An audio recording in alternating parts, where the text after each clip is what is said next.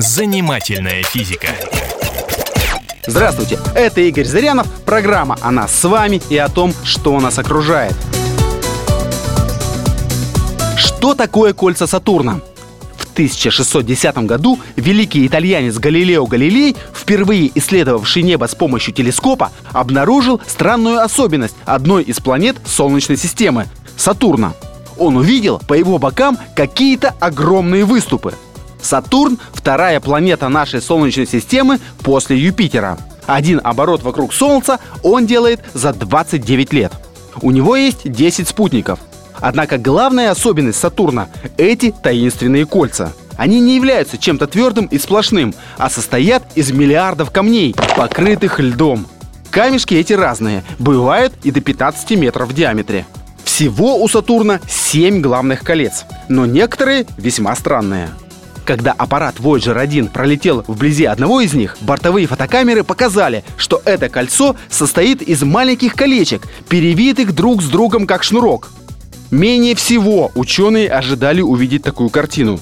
А спустя несколько месяцев Voyager 2 уже не обнаружил никаких переплетений. Все рассосалось. Свыше трех веков кольца Сатурна считались уникальным явлением. Однако в 20 веке и у Юпитера было найдено кольцо. Камешки его составляющие были поменьше, чем у Сатурна. 1977 году выяснилось, что и у Урана есть кольца. Их удалось исследовать Земли, применяя самую совершенную астрономическую аппаратуру. Ширина его колец меняется. Откуда взялись все эти кольца?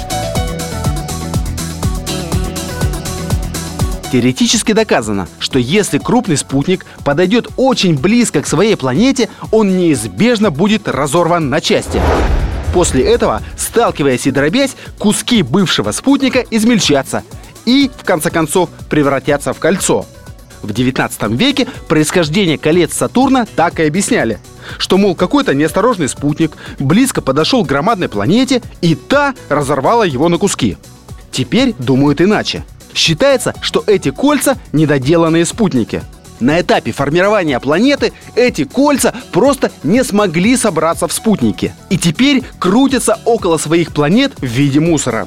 Насколько верно такое объяснение, покажет будущее. Но уже сегодня очевидно, что кольцевые образования вовсе не редкость, а скорее характерная деталь нашей планетной системы. Занимательная физика.